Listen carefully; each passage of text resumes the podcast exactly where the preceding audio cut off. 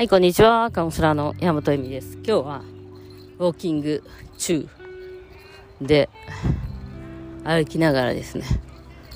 ちょっと、ポッドキャストまた始めようかなと思っております。えっ、と、夏休みもね、終わりそうで、いろいろ、まあ、日本からの情報とか、情報とか、まあ、お客様とかもいたりとかして、まあ、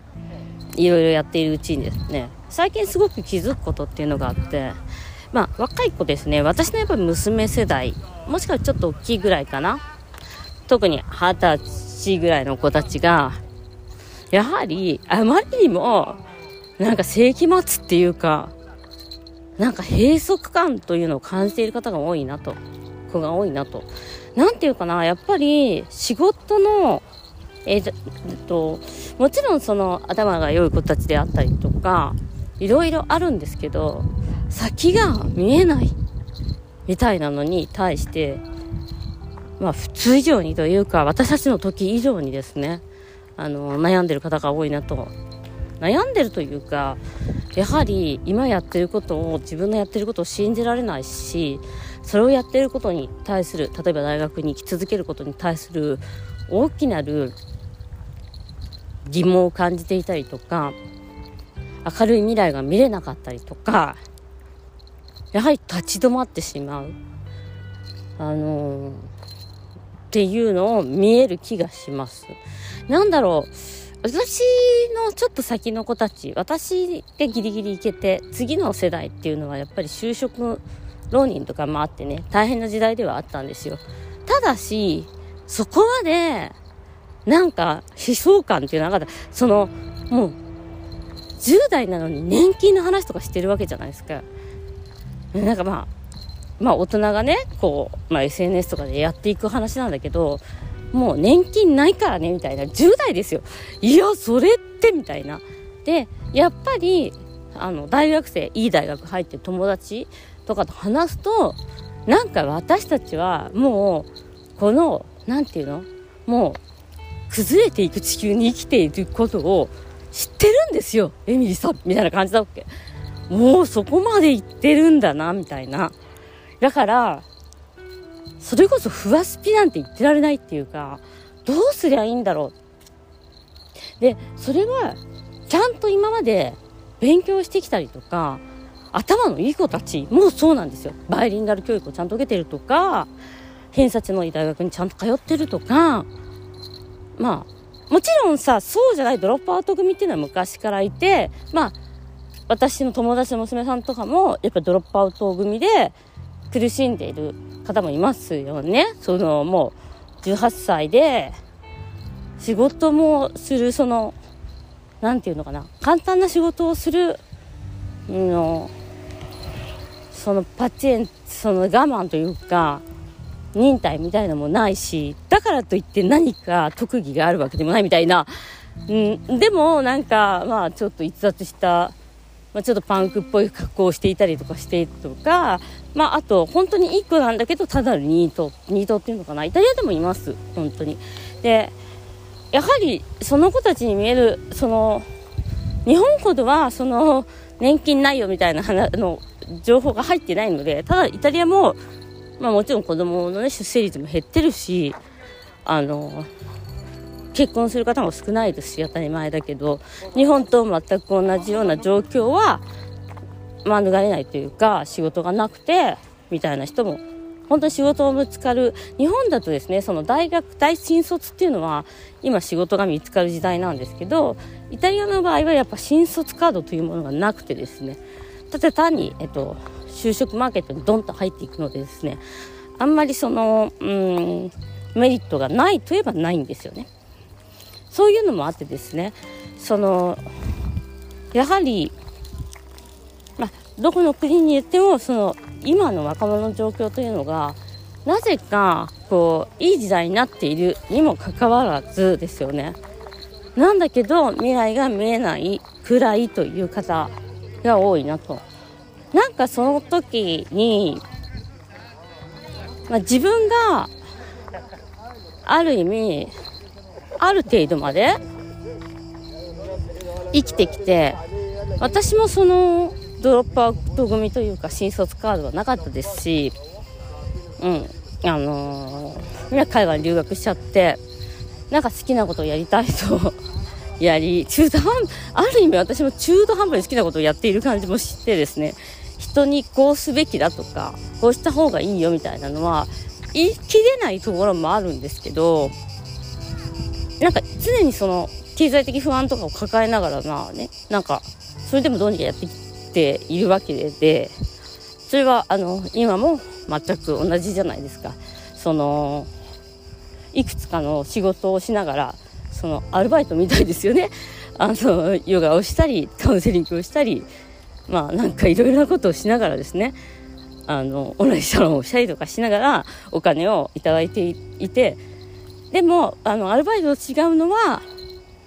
まあ、時給とかは分かんないんですけどあの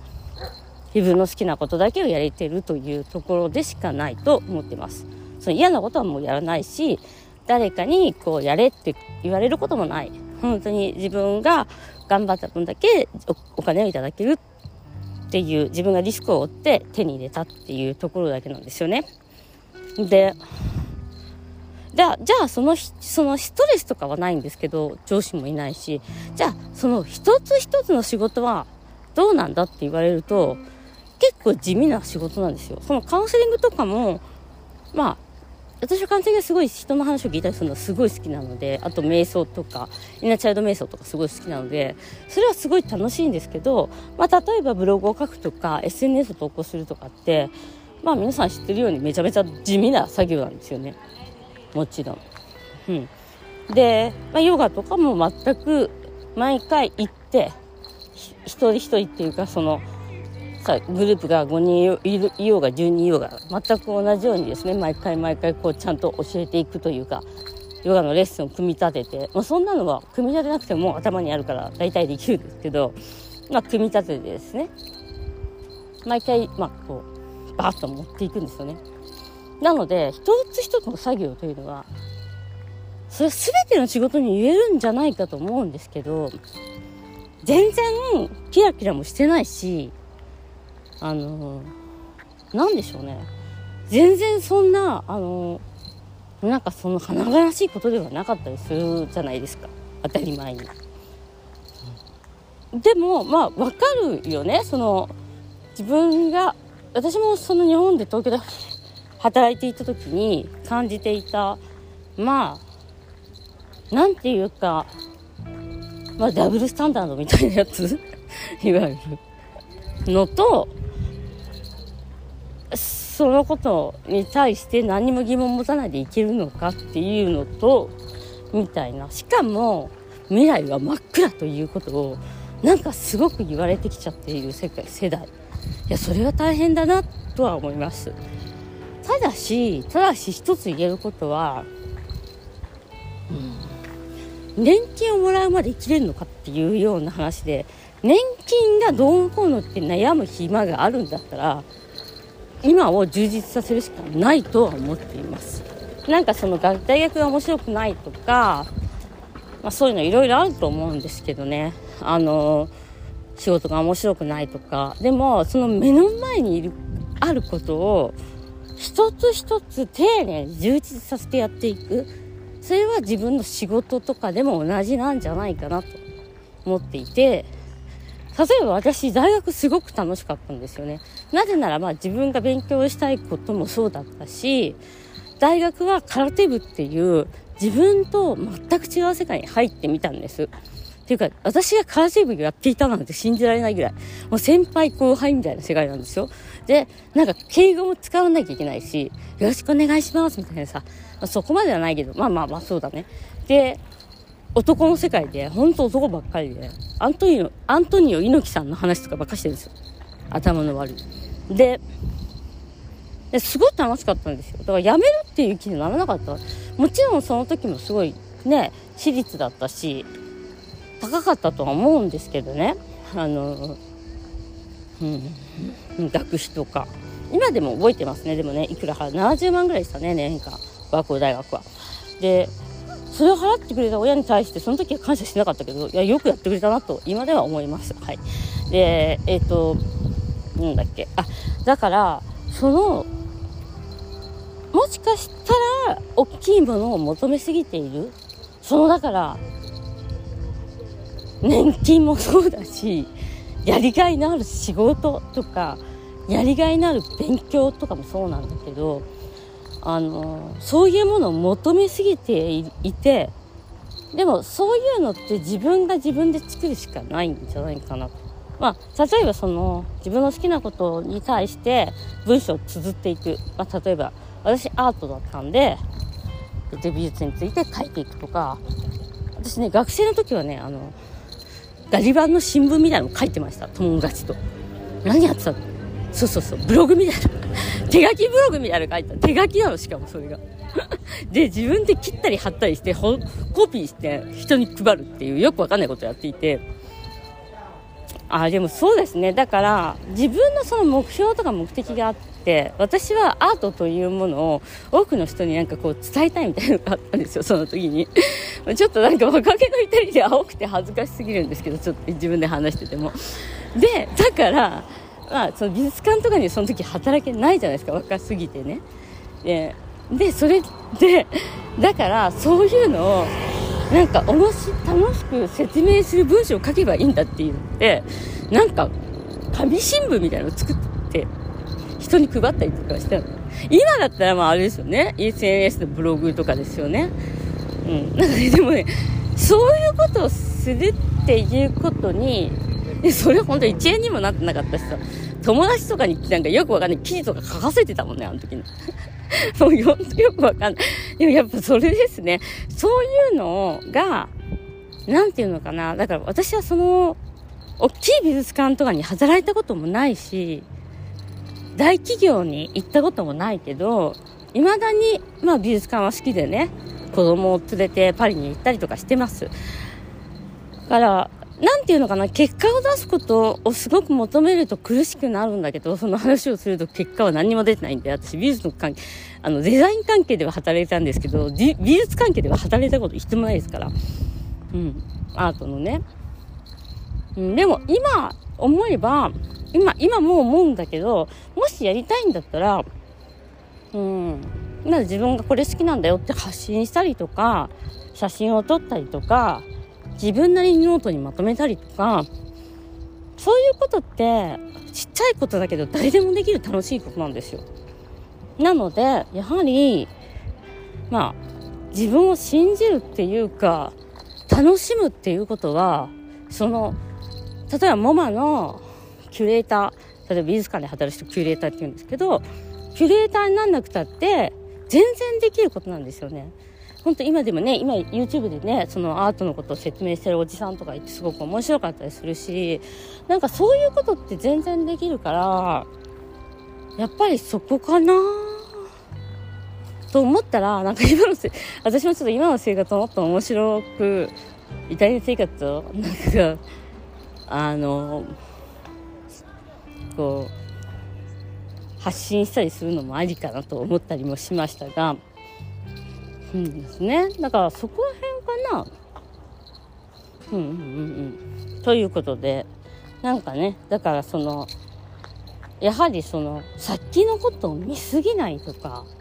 そのお金のことを考えすぎないっていうのも重要かなと思います。もちろんね、若い時からあの投資すれば投資するほどいいというのは確かなんですけど、でもゼロトゥーダイに言ってたのは若い時の1万円と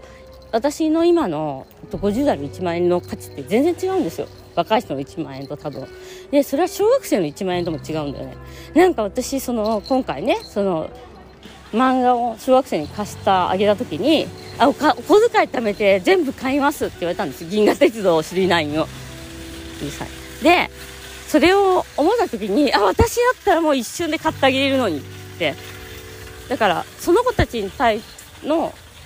ためのお金の価値と私のお金の価値が今違うからやっぱりその子たちの1万円っていうのにもすごく価値があるなと思っていて、うん、だからやっぱり、うん、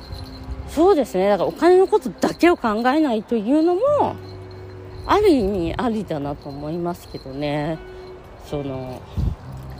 まあそこら辺は深いよね。親としても新卒カード捨てていいのかと思うとなんかわかんないもんね。私自身はすごく無知だからまあ大学卒業したけど別に就職しなくてもいいやって思ったしそれは無知であったからだと思います。でもまあそれが決して何て言うのかな今ってさ全ての情報を入れてやっぱ失敗しないように間違えないようにっていうのがあるけどやっぱり失敗したり間違えたりとかすることによってやっぱその経験値みたいのは広がるのかもしれないですね。もう今今更さ私がじゃあ例えば今いやなんか、うん、イギリスにじゃあ留学しますって言ってもやっぱり20代でしてた留学の生活とは違くなっちゃうとは思うんですよね。人間関係とか。なのでやはりそこは若い時しかできないこともあるしっていうふうに思ったりもします。ということでなんかちょっと長い話長いになっちゃいましたけど。またねなんか多分ちょっとうちも留学生を入れるかもしれないんでお家に。ちょっとこれも徐々に自分の経験値を高めていきたいなと思っております。ということで今日もご視聴ありがとうございました。